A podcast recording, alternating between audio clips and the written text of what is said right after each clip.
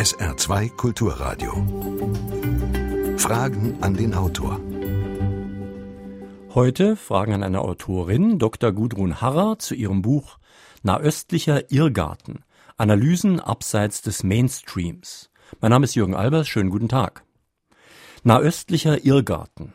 Wieso ist aus dem Aufstand in Syrien ein blutiger Religionskrieg geworden? Warum führte der arabische Frühling oft zu einer Verschlechterung der Situation?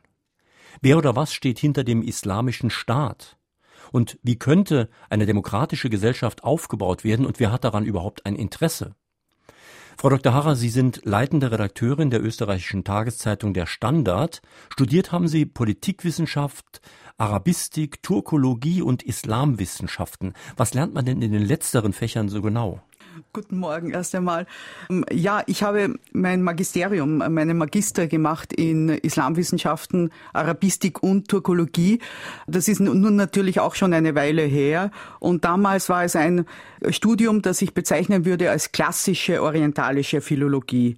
Also ich habe Arabisch gelernt, aber hauptsächlich eben Koran gelesen, alte Texte gelesen, äh, sehr wenig Praxis betont, muss ich sagen. Und auch das Turkologiestudium war damals so, dass man äh, Osmanisch gelernt hat. Also wirklich das alte Türkisch, das noch in arabischer Schrift geschrieben wurde, bis zum Beginn des 20. Äh, Jahrhunderts, also bis nach dem Ersten Weltkrieg. Wir haben zum Beispiel solche Sachen gemacht wie vier Semester Syrisch-Aramäisch.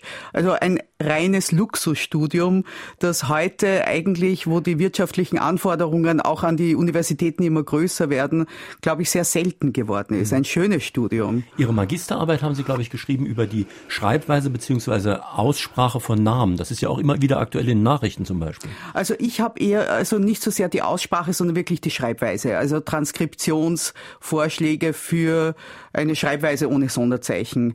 Aber mittlerweile muss ich sagen, ähm, es geht nicht in befriedigender Art und Weise und alle Zeitungsleser wissen es ja und ärgern sich ständig über unterschiedliche Schreibweisen, oft sogar in einem ein Mursi, einzigen Artikel. Morsi. Genau, diese mhm. Sachen. Ne? Und Sie haben ja eine Doktorarbeit geschrieben über das iranische Atomprogramm. Ja, also die Doktorarbeit habe ich dann eben in Politikwissenschaften geschrieben, also es war praktisch ein zweites Studium. Und es war das irakische Atomprogramm. Irakische, ja. mhm. Also das ist sozusagen mein zweites Standbein. Also erstens einmal wirklich also Studium der, des Nahen Ostens und dann äh, bin ich eben befasst auch mit äh, Atomprogrammen und Atomwaffenprogrammen des Nahen Ostens. Mhm. Und in diesem Zusammenhang haben Sie, glaube ich, auch als Diplomatin gearbeitet.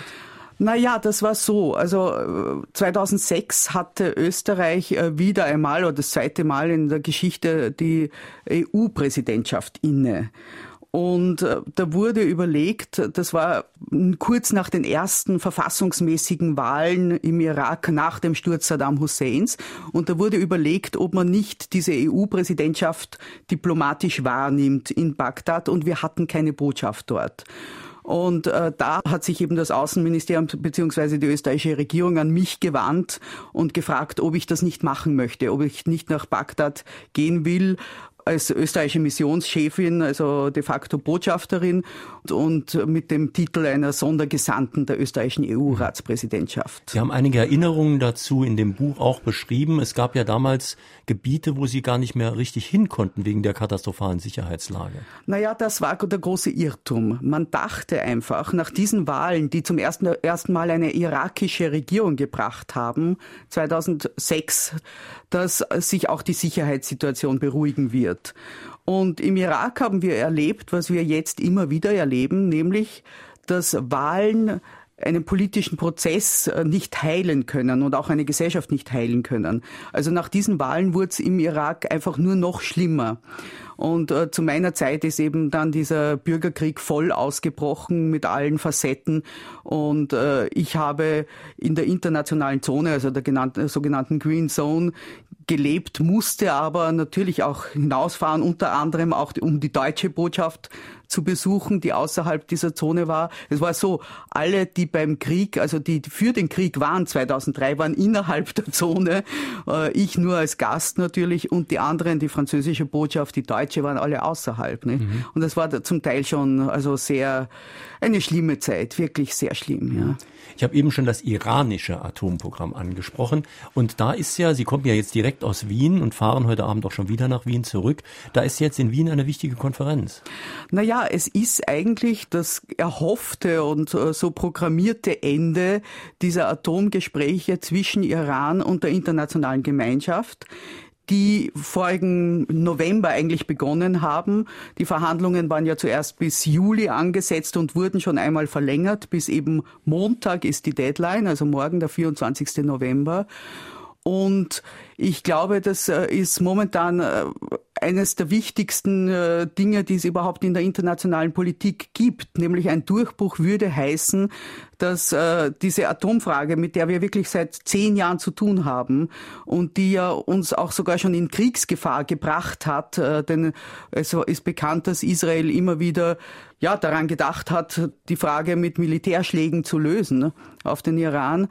Also, dass diese Frage gelöst wird. Nur im Moment schauen die, stehen die Chancen leider nicht sehr hm. gut, höre das ich. Das ist übrigens auch so eine Sprachregelung, die die Sache ein bisschen verharmlost. Man spricht von Militärschlägen. Also, wenn jemand gegen ein Land Militärschläge ausübt, ist das Krieg.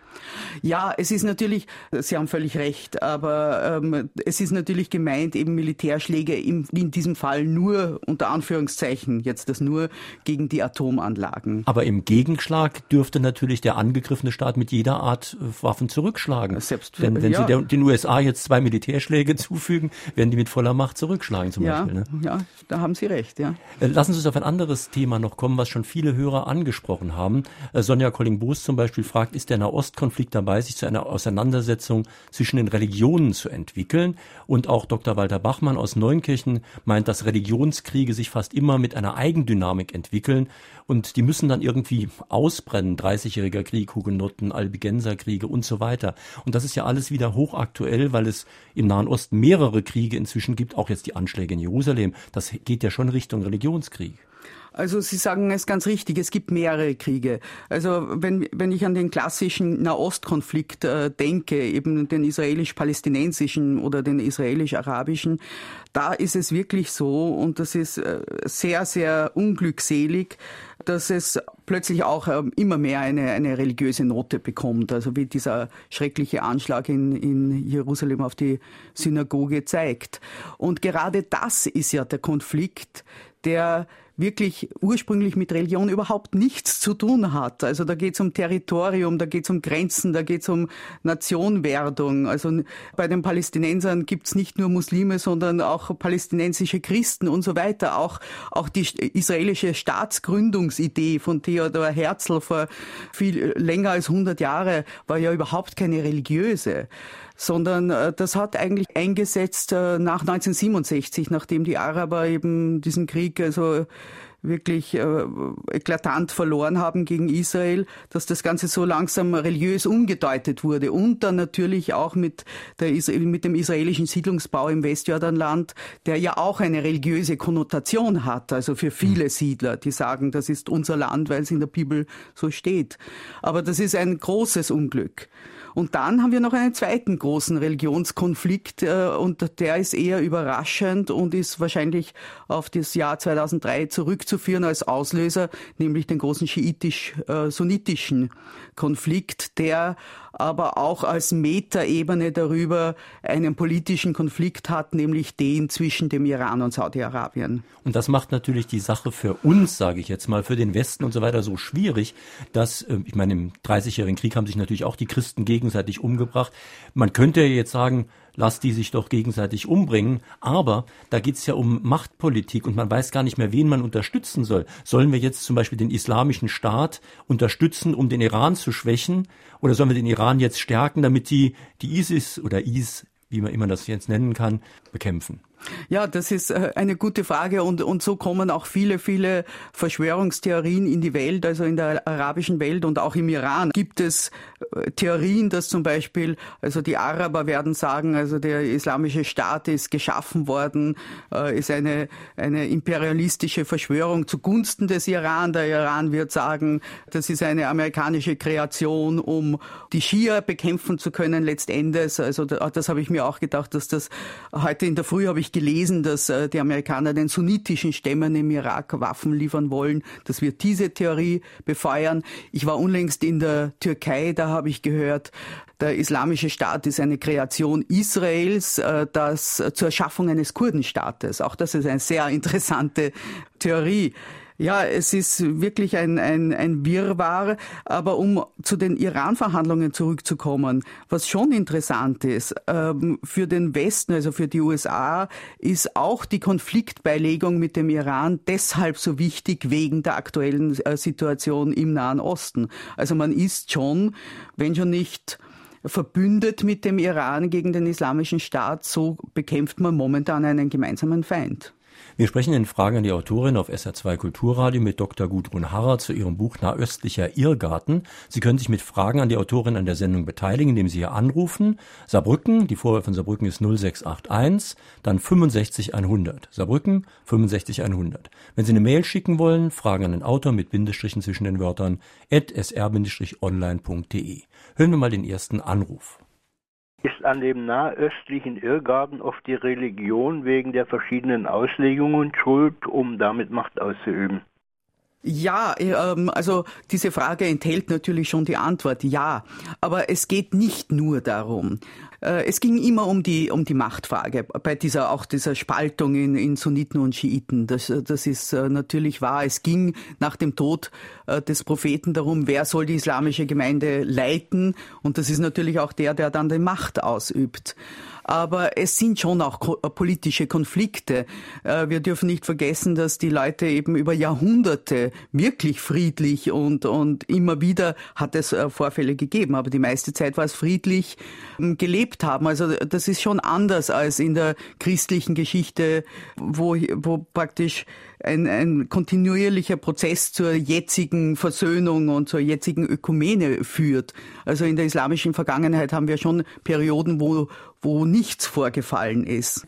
Also immer, es wird immer wieder durch Politik ausgelöst. Auch ich erinnere zum Beispiel an äh, die Eroberung Bagdads durch die Mongolen im Jahr 1258 auch da gibt es schon das äh, Narrativ, also die Erzählweise der Sunniten, dass der letzte Groß Großvezier des Kalifen, der ein Schiit war, eben die Tore Bagdads für die Mongolen geöffnet hat. Also da ist schon das politische Motiv sozusagen, der Schiit ist der, der Verräter der Gemeinschaft, ist Wie die der fünfte Schiit Kolonne. die Toren dann für die US-Panzer geöffnet Genau hat. dasselbe, nicht? Saddam Hussein 2003 hat sogar gesagt, die USA sind der neue Hülagü. Hülagü war damals damals der mongolische Khan.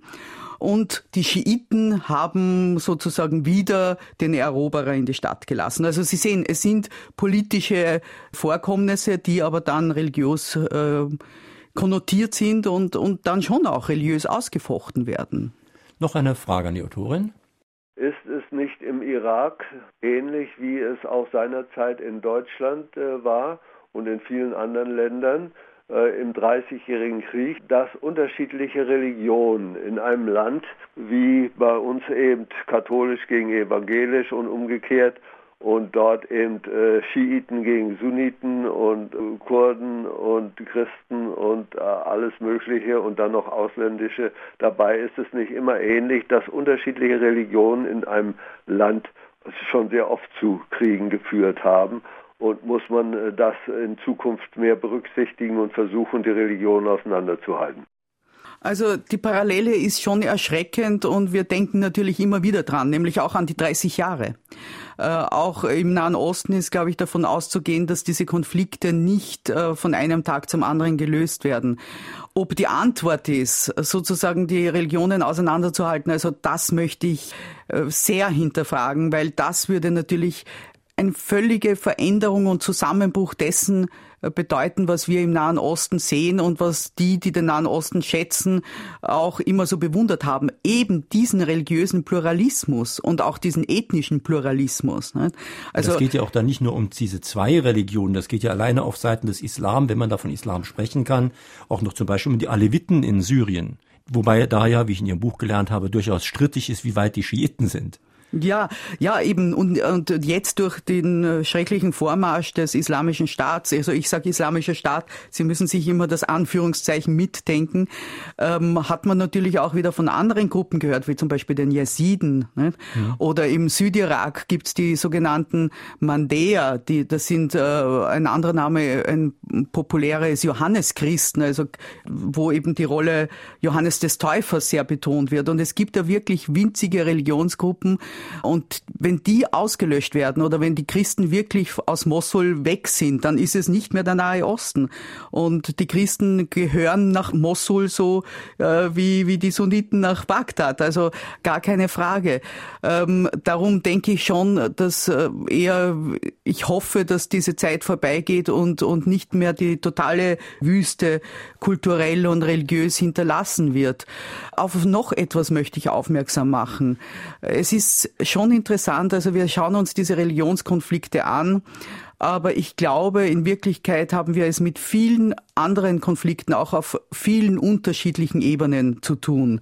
Tribale Sachen, soziale Konflikte, zum Beispiel auch wenn Sie sich die Schiiten im Irak ansehen, die sind derartig gespalten. Da sind es wirklich auch, auch gesellschaftliche Spaltungen.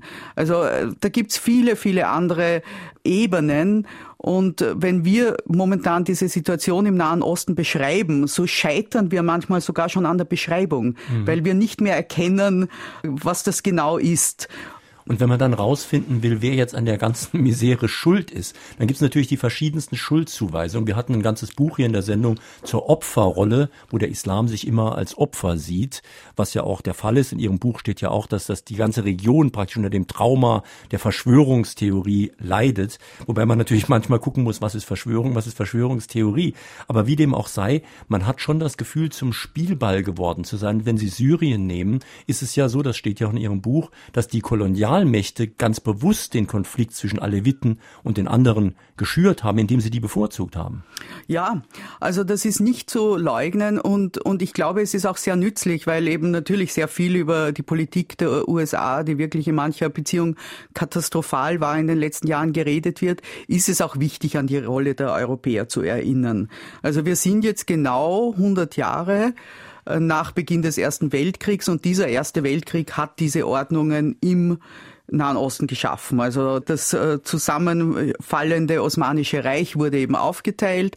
Also momentan auch sehr, sehr zitiert in den Medien das Sykes-Picot-Abkommen von 1916, wo sich Briten und Franzosen die Einflusszonen sichern und aufteilen, obwohl die Briten auch Zusagen an andere gemacht haben, an die Araber, an die Zionisten.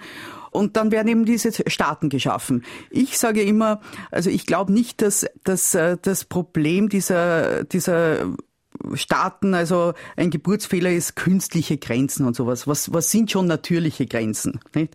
Wollen wir wirklich nur mehr Stammesgrenzen oder geografische Grenzen? Also was soll das sein? Ich glaube eher, dass äh, die Tragödie für besonders Syrien und für, für den Irak auch war, was dann in den Jahrzehnten danach passiert ist. Und das stimmt, gerade in Syrien haben die Franzosen die Syrien wirklich direkt regieren wollten und auch die arabische Selbstverwaltung ja entfernt haben 1920, sogar mit einem Bombardement von Damaskus. Ne? Also, dass die vieles getan haben, dass aus diesem Staat kein Staat wird. Sie haben es territorial in verschiedene Teile geteilt und, wie Sie richtig gesagt haben, Sie haben angefangen, mit den Minderheiten zu arbeiten und da war besonders die von den orthodoxen Sunniten verfolgte Minderheit der Alawiten die eben dazu benutzt wurde, eben um den arabischen Nationalismus zu schwächen. Ich meine, nicht alle Alawiten haben damals mitgetan, das muss man auch dazu sagen. Aber so beginnt dieser Aufstieg dieser, dieser religiösen Sekte. Sie steigt natürlich nicht als religiöse Sekte auf, sondern einfach als Gruppe, also auch im Militär, weil die Franzosen sie ermutigt haben, also ins Militär zu gehen. Und das bringt dann praktisch in den 1970er Jahren diese alawitische Präsenz im syrischen Militär, die zu einer Machtübernahme äh, von Hafiz al-Assad führt, dem Vater des jetzigen syrischen Präsidenten. Fragen an die Autorin. Wieso eigentlich bauen die Amerikaner mit ihren Geheimdiensten, mit ihrer Außenpolitik fast immer jene Monster auf, gegen die sie uns nachher in Kriege hineinziehen? Ja, also diese Frage finde ich wirklich sehr spitz formuliert, aber ähm, Sie haben völlig recht und es ist wirklich verpierend, das zu sehen. Also ich, ich für mich formuliere das so. Der islamische Staat, den wir heute sehen, ist eine paradoxe Folge der US-Intervention von 2003 im Irak. Also da bin ich ganz sicher. Und was ich jetzt schon wieder so erstaunlich finde und was eben Ihre, Ihre Frage unterstützt, ist, dass wir wieder so tun, als ob die jetzigen Interventionen in der Region, also ein das erhoffte Resultat erzielen würden. Also sozusagen Intervention A bringt Resultat B. Und das stimmt eben nicht. Es stimmt nicht. Also wir können diesen islamischen Staat militärisch besiegen. Ich glaube, das wird auch der Fall sein. Aber was dann wirklich kommt und was dann passiert und ob wirklich der Status quo äh, wiederherstellbar ist, das wissen wir nicht und das bezweifle ich auch sehr. Mhm. Es ist ja manchmal schwer, das schreiben Sie in Ihrem Buch, schwer zu glauben, dass alles wirklich nur immer Dummheit ist. Zum Beispiel die absolut dümmste Entscheidung war wohl, die irakische Armee aufzulösen. Ja, auch das ist eine Entscheidung gewesen. Also 2003 haben die Amerikaner beziehungsweise hat die amerikanische Verwaltung, die äh, vom Pentagon also gestellt wurde, der berühmte Paul Bramer, auf, mit einem Federstrich diese irakische Armee aufgelöst und dadurch den Amerikanern, ich würde sagen, fünf Millionen Feinde geschaffen. Das waren 500.000 Leute, die ohne Sold nach Hause geschickt wurden. Ein jeder Familienvater im Irak ernährt ungefähr, sagen wir, zehn Leute. Nicht? Und es war ein großes Missverständnis in dem Sinn, als die irakische irakische Armee eigentlich nie die Armee Saddam Husseins war. Das war eine nationale Armee, vor der sich Saddam Hussein teilweise auch gefürchtet hat. Also die durfte nicht massiv in, in Bagdad stationiert werden, sondern in Bagdad waren nur seine Elitetruppen stationiert. Dass die aufgelöst werden mussten, ist ganz klar. Aber wir sprechen hier von der Armee, die hätte man bezahlen müssen und halten müssen. Mhm. Und das sind schon Fehler, das ist schon sehr interessant. Und äh, ich erzähle hin und wieder, als ich nach Bagdad kam, als äh, Quereinsteigerdiplomatin, die vom Irak natürlich ein bisschen was gewusst hat, ich dachte immer, die Amerikaner beginnen ihren Diskurs über den Irak dort, wo mein aufhört weil die so viel besser informiert sind, weil sich die viel besser auskennen, weil sie für mehr Personal haben. Und ich habe dann wirklich festgestellt, dass das nicht der Fall ist. Dass die eben von den Ereignissen 2006, von diesem Ausbruch des Bürgerkriegs, genauso überrascht und genauso hilflos und, und wirklich also völlig perplex waren und nicht mehr gewusst haben, was sie mhm. tun sollten. Und das ist sehr, sehr schwer zu glauben, dass eine Supermacht so, also einfach so hilflos ist. Aber also ich finde, also wenn ich sagen müsste, was die wichtigste Lektion ist, die ich in Bagdad gelernt habe, dann war es die. Es ist ja wirklich ganz interessant, wenn man das Ergebnis sieht. Da wurde ums Mittelmeer rum ein Staat nach dem anderen völlig destabilisiert und ins Chaos geschickt. In der Ukraine erleben wir jetzt was Ähnliches. In Afghanistan ging es damit los. Es ist dann schwer, nicht wie die Verschwörungstheoretiker eine Art Masterplan dahinter zu sehen. Ähm, vielleicht steckt aber nur ganz einfach die wirklich dumme Einstellung dahinter, dass man immer denkt, der Feind meines Feindes ist mein Freund und dann mag man irgendeinen Regierungschef nicht und dann unterstützt man wahllos jede Opposition, die so tut, als ob sie demokratisch sei oder als ob sie den Herrscher stürzen und eine Demokratie einführen wolle. Ja, Sie sagen es. Und vor allem wirklich auch das, was ich schon vorher gesagt habe, also die, der Glauben, dass Eingreifen sozusagen die Antwort, äh, schon die Antwort auf die Frage ist. Ne? Also eingreifen ist nur ein Aspekt. Zum Beispiel, es wird jetzt dem äh, Barack Obama vorgeworfen, dass er nicht in Syrien eingegriffen hat. Und es wird behauptet, dass es den islamischen Staat nicht gäbe, wenn Obama eben in Syrien Konflikt, also früh den Assad gestürzt hätte. Ich sage ja, vielleicht. Vielleicht aber auch nicht. Mein Gegenargument hat nur ein Wort und das ist Libyen. Nicht? Also in Libyen hat man interveniert und was also ist herausgekommen, es ist wirklich nur Schreckliches herausgekommen. Das heißt nicht, dass ich irgendeine auch nur geringste Sympathie mit dem gestürzten Machthaber Gaddafi hätte, aber dass die Intervention an und für sich hat einfach nicht geholfen. Sie hat nur den Gaddafi beseitigt. Ich meine, mit diesen Interventionen welcher Art auch immer und wenn es nur Waffenlieferungen sind, muss man ja auch sehr vorsichtig sein. Wir haben ja in den Nachrichten gehört, dass die Grünen da heftig und kontrovers darüber diskutieren, inwiefern man da Waffen an die Kurden schicken sollte. Auch da muss man ja bedenken, auch wenn die Kurden jetzt auf der richtigen Seite zu stehen scheinen, weiß man natürlich nachher nicht, wo die Waffen landen und gegen mhm. wen die eingesetzt werden. Ja, das ist eine Frage. Also man weiß nie, wo Waffen landen. Da hätte ich sogar bei den Kurden weniger Angst. Bei den Kurden habe ich die andere Frage, die sehr kontroversiell diskutiert wird, nämlich wenn ich einem Staat von dem ich sage, dass ich seine politische und territoriale Integrität unterstütze, dann nicht Waffen liefere, sondern einzelnen Gruppen in diesem Staat, dann untergrabe ich oder dann stelle ich zumindest, zumindest ein Fragezeichen hinter diese territoriale Integrität. Das heißt, eigentlich erkenne ich damit einen kurdischen Staat über Umwege ein bisschen an. Genau. Ich muss zumindest wissen, wenn es wirklich was nicht ausgeschlossen ist, einmal zu einem Konflikt zwischen diesem kurdischen Staat und dem Rest Irak kommt, und vor allem, wir wissen ja, dass es ein umstrittenes Gebiet, also das Grenzgebiet zwischen dem kurdischen Irak und dem arabischen Irak ist umstritten zwischen den beiden Teilen. Die Kurden sind da jetzt drinnen, sind einmarschiert.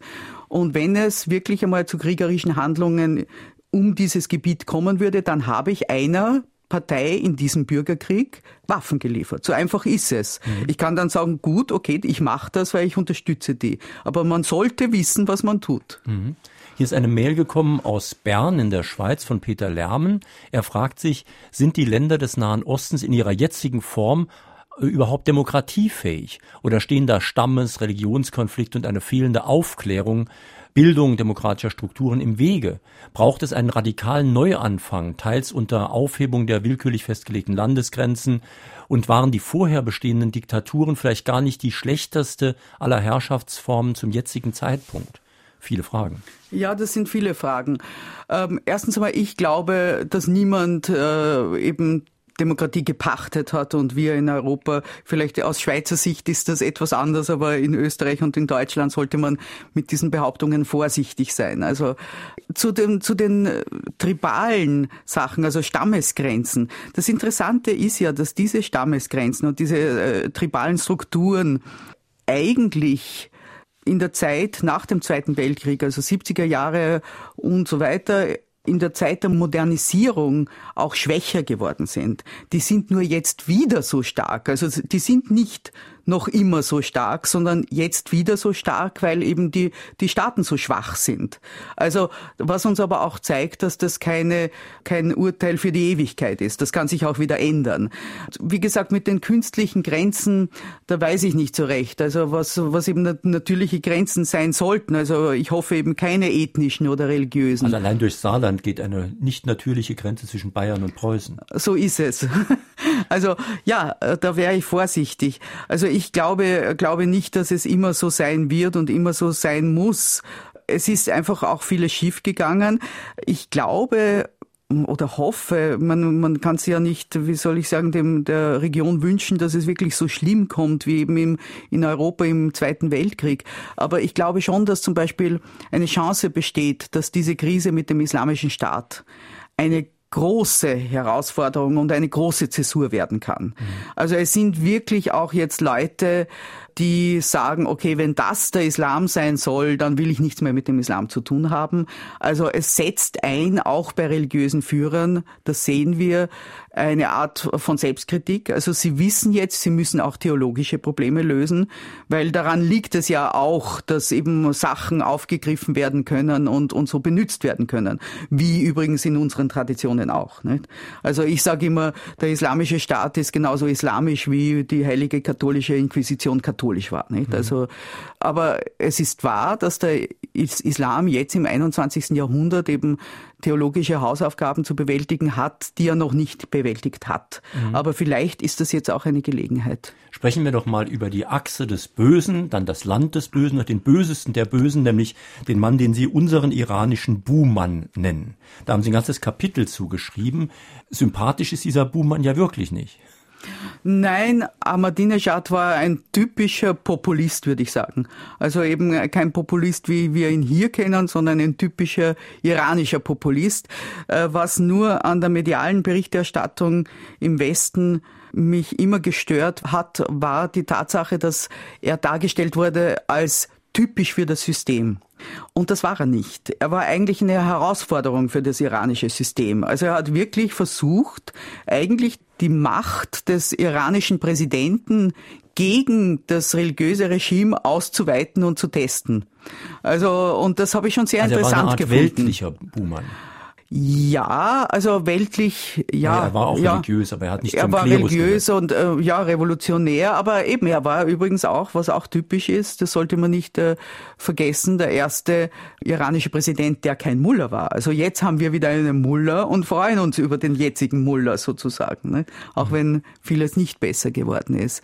Aber, aber Ahmadinejad war eine sehr, sehr interessante Episode in der iranischen Geschichte und wirklich er hat äh, am Schluss einen veritablen Machtkampf mit dem konservativen Establishment ausgefochten. Und wie sind in dem Zusammenhang seine abenteuerlichen Äußerungen zu Israel zu deuten?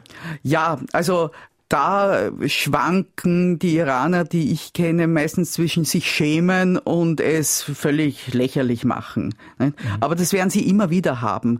Also der Iran ist einfach hin und her gerissen zwischen dieser revolutionären ideologischen Ausstattung, die ja auch in der Verfassung festgeschrieben ist, und einer pragmatischen Politik. Und Sie schreiben ja in Ihrem Buch, in Wirklichkeit ist der Islam, äh, nicht der Islam, der Iran, in seiner Außenpolitik oft sehr pragmatisch und man könnte, wenn man darauf eingeht, vielleicht daraus auch Nutzen ziehen. Naja, das ist ja jetzt gerade die Hoffnung mit den Atomgesprächen. Genau das ist es. Ne? Also man hofft, äh, dass der Iran einfach Entscheidungen trifft. Äh, Aber genau das ist zum Beispiel der Grund, warum auch dieser Atomdeal in Iran bekämpft wird. Also viele sagen, wenn wir diesen Deal mit dem Westen abschließen, dann geben wir ein, einen Teil unserer revolutionären Identität auf und das dürfen wir nicht. Das ist ein Verrat an der Revolution, mit den USA so einen Deal zu unterzeichnen. Noch eine telefonische Frage. Frankreich und England haben Israel die Atombombe geschenkt oder verkauft. Wenn Israel die Atomwaffen zurückgeben würde, wäre der Iran verständlicherweise vielleicht nicht mehr an der Bombe interessiert. Da ist der Vater der Wunsch des Gedankens. Aber wie denkt der Autor darüber?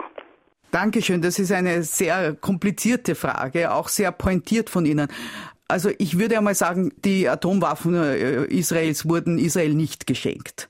Es ist auch ein wirklicher Irrtum, also nicht, äh, und das ist historisch belegbar, also mit Dokumenten belegbar, zu glauben, dass die USA dem zugestimmt hätten, dass Israel eine, eine Bombe bekommt. Das wollte niemand, das wollte niemand. Das haben die Israelis geschafft und man weiß, Seitdem weiß man, und das ist ja dann später auch mit Indien und Pakistan passiert, dass von einem zivilen Atomprogramm ein militärisches entwickelt werden kann. Dass Israel sich die Atombombe angeschafft hat und, und von Anfang an, also kurz nach der Gründung, diesen Pfad eingeschlagen hat, war nach der damaligen Situation wohlverständlich. Also ich glaube nicht, dass ich eine andere Entscheidung getroffen hätte, wenn ich israelischer Ministerpräsident gewesen wäre. Trotzdem stimmt natürlich an Ihrer Frage völlig, dass das der Elefant im Raum ist, also die israelische Atombewaffnung, die natürlich andere Staaten in der Region dazu bringt zu sagen, warum eigentlich? Warum müssen wir den äh, Atomwaffensperrvertrag unterschreiben und dürfen nicht? Und die dürfen. Mhm. Dazu muss man natürlich sagen, Israel hat eben den Atomwaffensperrvertrag nie unterschrieben und ist deshalb auch nicht vertragsbrüchig. Also sie haben nichts getan, was sie nicht dürften sozusagen. Ja, nur im Umkehrschluss, der Iran hat unterschrieben, dürfte jetzt allerdings deswegen auch eine friedliche Nutzung der Atomenergie betreiben, genau. auch nach diesem Vertrag. Und streng genommen verlangt man jetzt vom Iran, dass sie sich an den Vertrag, den sie selbst unterschrieben haben, eigentlich auch nicht halten. Sie haben, Sie haben recht. Also, und ich würde auch sagen, es ist noch, ähm, also sagen wir so, die unabhängigen Experten gehen davon aus, dass im Iran keineswegs eine Entscheidung gefällt wurde, zu sagen, wir wollen Atomwaffen. Es geht dem Iran darum, die, um die nukleare Fähigkeit, die Nuclear Capacity. Also auch, auch natürlich ist das eine auch Ausbruchsfähigkeit, also eine Fähigkeit, wie sie auch Deutschland hat oder, oder Japan hat, dass, wenn man die Entscheidung fällt, ich will Atomwaffen, die in relativ kurzer Zeit auch äh, produziert werden können. Also relativ heißt, kurzer Zeit heißt aber nicht in ein paar Monaten. Naja, wenn sie genug spaltbares Material haben, dann, dann wäre es so. Also, und das, darum geht es ja jetzt bei den Atomverhandlungen, dass man den Iran in einen Zustand versetzt, dass er zumindest, sagen wir, ein Jahr von dieser Kapazität entfernt bleiben würde. Ne? Und Sie haben auch völlig recht, wenn Sie sagen, laut Atomwaffensperrvertrag ist für den Verzicht auf Atomwaffen vorgesehen, dass der der Staat ein friedliches Atomprogramm äh, betreiben kann. Im iranischen Fall war es, halt so, dass die geschwindelt haben mhm. nicht? und sich dadurch natürlich selbst in diese Mühle der UNO-Sicherheitsratsresolutionen und so weiter mhm. begeben haben. Sie haben halt nicht gemeldet, was sie tun und stehen deshalb unter Verdacht. Also Sie haben in Ihrem Buch ja ein ganz eigenes Kapitel über das irakische Atomprogramm und die Israelis haben in diesem Fall ja einen Forschungsreaktor bombardiert und wenn ich das richtig verstanden habe, haben Sie damit eigentlich das Gegenteil erreicht, denn durch den israelischen Angriff wurde das irakische Atomprogramm vielleicht sogar beschleunigt. Ja, das ist eine der spannendsten Geschichten überhaupt, weil natürlich ist das israelische Narrativ noch immer dazu, dass 1981 äh, durch die Bombardierung des äh, Reaktors Osirak das irakische Plutoniumprogramm gestoppt wurde. De facto gab es dieses Plutoniumprogramm aber nicht, das wissen wir heute eben ganz bestimmt sondern nach 1981 wurde dann der formelle Auftrag gegeben, ein Urananreicherungsprogramm eben clandestin, also im Geheimen zu, zu starten. Mhm. Also das stimmt. Das war ein großer strategischer Irrtum sozusagen. Also und vor allem das Interessante ist auch, dass dann die Geheimdienste das Interesse verloren haben und eigentlich zehn Jahre nicht mehr auf den Irak aufgepasst haben. Israel ist ein hochgerüsteter Atomstaat und betreibt eine sehr fragwürdige Politik, die man meiner Meinung nach nicht unterstützen darf. Warum will man dem Iran nicht zubilligen, was man selbst besitzt? Und warum gilt in dieser Art nicht das Gleichgewicht des Schreckens bzw. das Gleichgewicht des Abschreckens? Ja, es gibt auch durchaus äh, also Sicherheitsexperten, die sagen, es wäre keine Tragödie, wenn der Iran wirklich Atomwaffen hätte, weil es hat ja auch im Kalten Krieg zwischen Ost und West funktioniert und funktioniert noch immer in Wirklichkeit, die nukleare Abschreckung. Das ist eine Theorie, aber natürlich wäre es besser, eben es nicht zu machen. Also wir können uns nicht wirklich so etwas wünschen. Sie dürfen nicht vergessen, wir haben nicht nur das Problem Israel-Iran, ähm, sondern, wie ich schon sagte, auch das große Problem, den großen Hegemonialstreit am Persischen Golf zwischen Iran und Saudi-Arabien. Also was würde Saudi-Arabien machen? Also Saudi-Arabien würde bestimmt und hat auch das Geld dazu, äh, auch diesen Weg gehen. Dann kommt die große Frage, was macht die Türkei? Also in der Türkei gibt es viele Stimmen, die sagen, warum nicht wir? Wie schaut's dann aus mit Ägypten, mit, das mit Saudi-Arabien verbunden ist? Also wir können uns sowas einfach nicht wünschen, das wäre absurd. Was wir uns sehr wohl wünschen können, ist eine, ist eine atomwaffenfreie Zone. Es gibt ja auch immer wieder Gespräche, nicht nur also das wird dann über eine massenvernichtungswaffenfreie Zone im Nahen Osten genannt, damit man eben die Atomwaffen Israels, die es ja offiziell nicht gibt, aber die nicht thematisiert werden, dass die eben nicht angesprochen werden. Das wäre schon die, die Lösung, aber die wird es halt erst geben, wenn wirklich äh, getesteter und langfristiger Frieden zwischen Israel und den Arabern und natürlich auch den Iranern herrscht. Martin Josef Warken aus St. Wendel fragt, wäre es nicht insgesamt besser gewesen, der Westen hätte niemals in die Angelegenheiten der Staaten dort sich eingemischt? Oder ist das bedingt durch die Abhängigkeit vom Öl illusorisch? Ich glaube, es ist illusorisch. Also wenn Sie sich die Situation eben vor 100 Jahren ansehen, zu Beginn des Ersten Weltkriegs, also Großbritannien hat sofort seinen Blick eben auf den Südirak geworfen, wollte da ja sogar eine, also in aller, der allerersten Phase war eine Annexion geplant von, von Basra und da ging es natürlich um, um das Öl. Also das hat mit dem Ersten Weltkrieg angefangen und wie gesagt, also nach dem Ersten Weltkrieg waren die Karten etwas neu gemischt, eben auch durch die US-Politik, durch den US-Präsidenten Woodrow Wilson, der überhaupt die Idee erst eingeführt haben, dass es hat, dass es so etwas wie ein Selbstbestimmungsrecht der Völker gibt geben sollte. Und darum gab es dann eben nicht mehr die direkte Herrschaft, sondern die Mandatsherrschaften. Aber Frankreich und Großbritannien hätten nie darauf verzichtet. Wir sprechen in Fragen an die Autorin auf SR2 Kulturradio mit Dr. Gudrun Harrer zu ihrem Buch Nahöstlicher Irrgarten, erschienen bei Kremeyer und Scheriau, Preis 22 Euro. Und drei, die sich mit einer Frage an die Autorin an der Sendung beteiligt haben, bekommen das Buch demnächst vom Verlag zugeschickt. Heute sind das Agnes Oetsch aus Saarbrücken, Pascal Münch aus Stiering-Wendel und Rainer Maurer aus Dillingen. Noch ein Anruf bitte. Ja, in der Berichterstattung aus Fernsehen und den Medien bietet sich einem das Bild von der ISIS als einem sinnlos vor sich hinziehenden, äh, schändenden und mordenden Mob. Äh, gleichzeitig ist ISIS aber wieder sehr erfolgreich. Und eine so erfolgreiche Gruppe, die muss ja auch irgendwie eine Logistik haben und muss organisiert sein. Meine Frage ist, woher hat ISIS äh, Waffen? Und äh, wie ist der logistische Hintergrund? Könnten Sie uns darüber vielleicht ein paar Informationen geben? Ja, Sie haben völlig recht. Also es wird natürlich auch immer wieder gesagt, man soll das Wort Staat nicht verwenden, weil das ist kein Staat. Die Wahrheit ist aber, dass die sehr wohl am Boden, wo sie sind, eben durchaus administrative Maßnahmen treffen. Also die Schulen sind geöffnet, die Fabriken sind geöffnet, es wird, glaube ich, ich weiß nicht, ob das ein Gerücht ist, jetzt sogar eine eigene Münze eingeführt und so weiter und so fort. Also sie halten Territorium und verwalten das Territorium auch.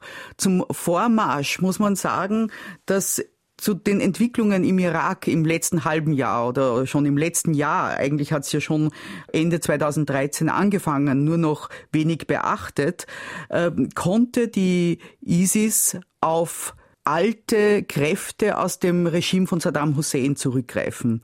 Und zwar sind das hauptsächlich Leute, die aus dem Militär kamen, also ehemalige Militärs, gut organisiert und wirklich ihre militärischen Vormärsche und die Logistik, das macht durchaus Sinn. Also das sagen mir auch Militäranalytiker, das ist meistens sehr, sehr gut durchdacht.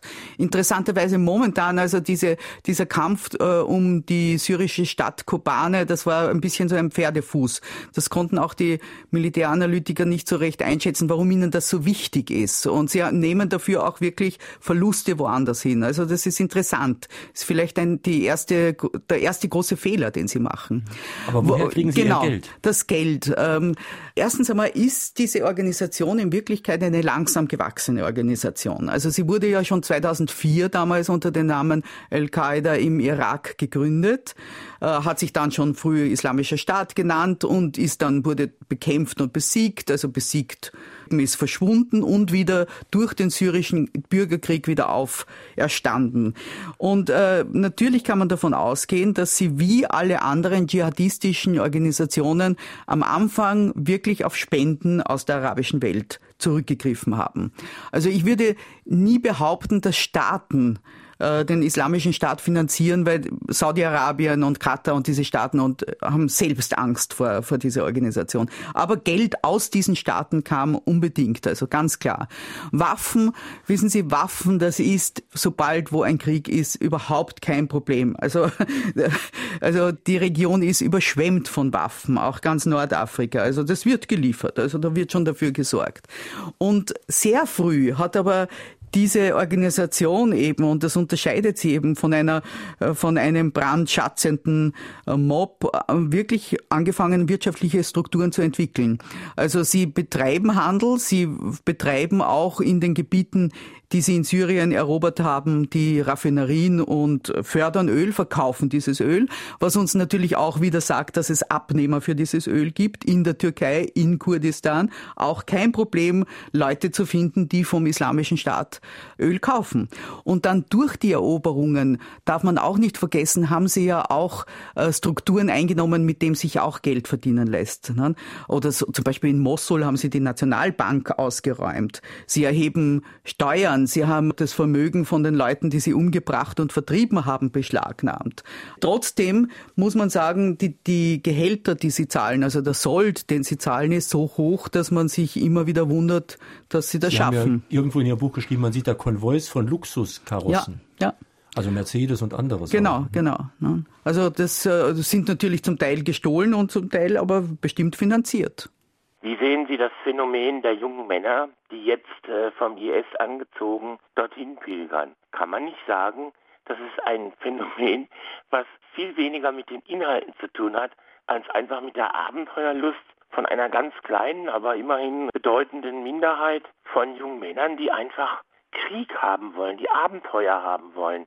Und wenn die dann natürlich irgend noch was mit Islam zu tun haben, durch ihre Eltern oder Verwandte oder konvertiert sind, dann ist es natürlich ein gefundenes Fressen. Wie sehen Sie das? Also ich glaube, Sie sprechen jetzt ähm, hauptsächlich von den Leuten, die aus dem Westen dorthin gehen.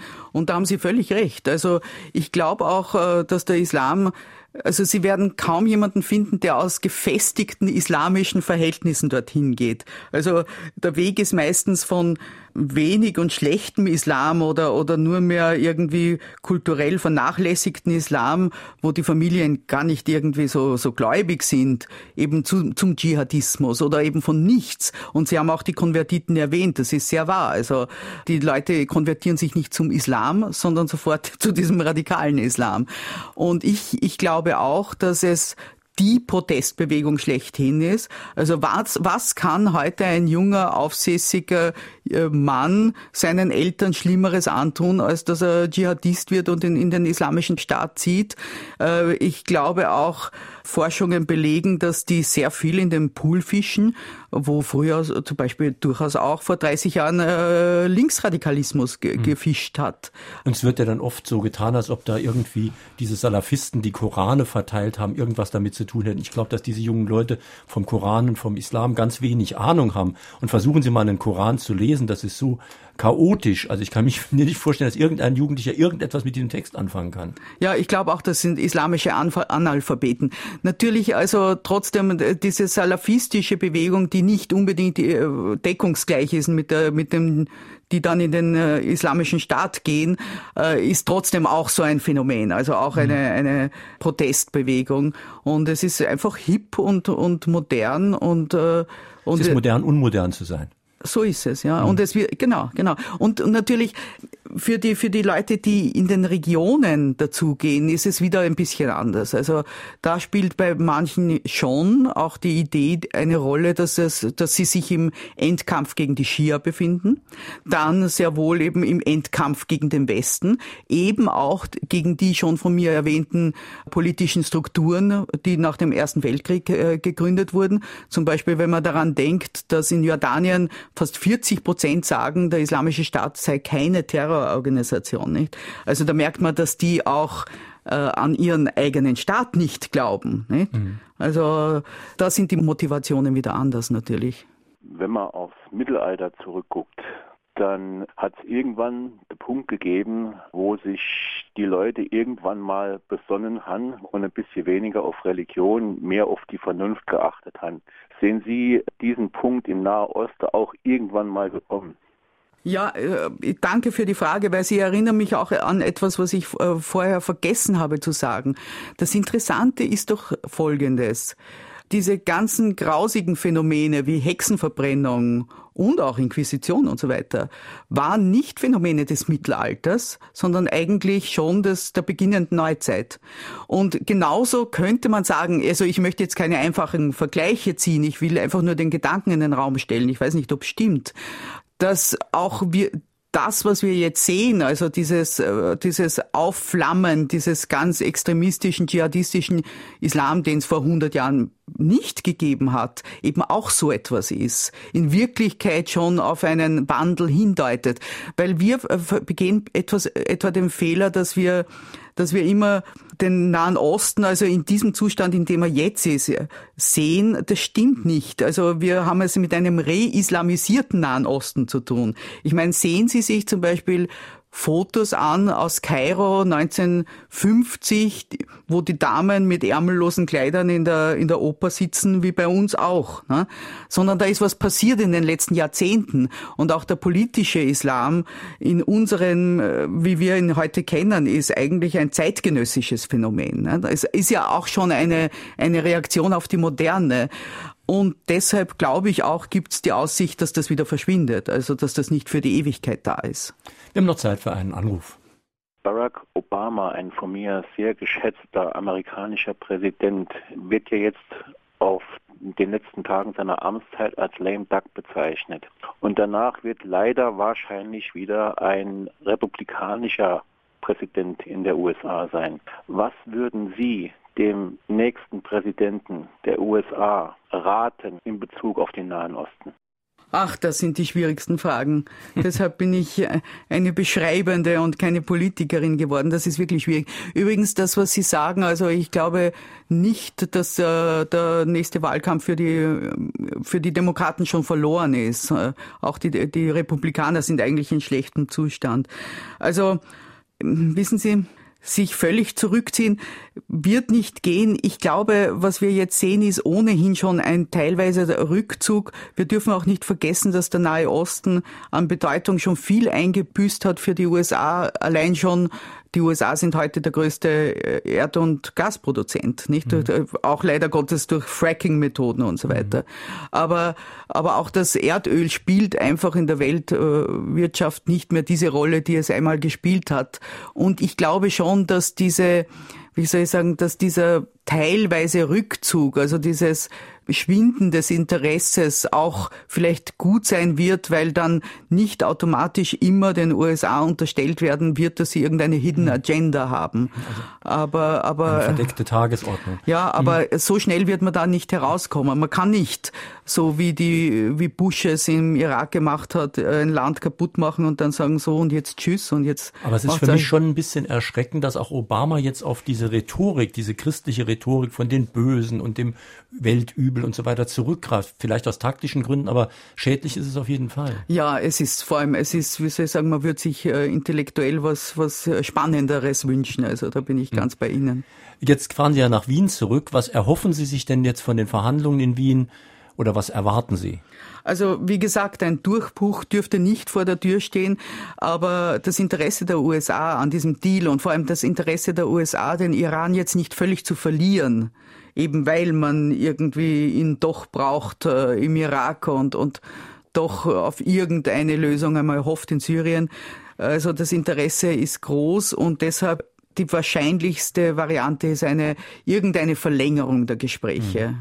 Aber dazu Moment. muss man ja auch einigermaßen zivilisiert miteinander umgehen. Und dazu ist es natürlich gut, wenn man die jeweilige Gegenseite, und das machen ja beide Seiten, nicht völlig dämonisiert. Ja, äh, da, ähm, wissen Sie, da gibt's auch eine mediale Öffentlichkeit, wo das passiert und die diplomatische ist dann auch sehr oft eine andere. Also diese Leute, die da verhandeln, kennen sich sehr gut, kennen einander sehr gut und respektieren einander auch. Übrigens, der iranische Außenminister Zarif ist derjenige, der 2003 einen iranischen Versuch von Präsident Khatami mit dem Westen und mit den USA überhaupt ins Reine zu kommen, damals verhandelt hat.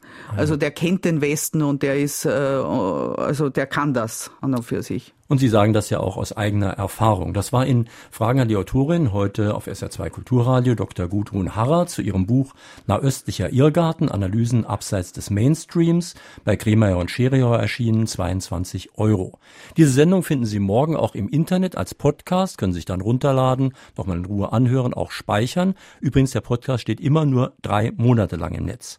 Falls Sie sich für unser Klassikerfach von Fragen an den Autor interessieren, empfehle ich Ihnen zum Beispiel die Sendung von 2011 mit Clemens Ludwig, die Opferrolle der Islam und seine Inszenierung oder auch Jörg Armbruster, der arabische Frühling. Die Diskussion hat schon begonnen im Internet unter www.sr2.de. Hier auf SR2 folgt gleich das Konzert und am nächsten Sonntag ein ganz spannendes Thema mit Cornelia Stolze, krank durch Medikamente, wenn Antibiotika depressiv, Schlafmittel dement und Blutdrucksenker impotent machen. Es geht also wieder mal um die Risiken und Nebenwirkungen, vor denen wir gewarnt werden. Oft ist auch diese Warnung übrigens schädlich.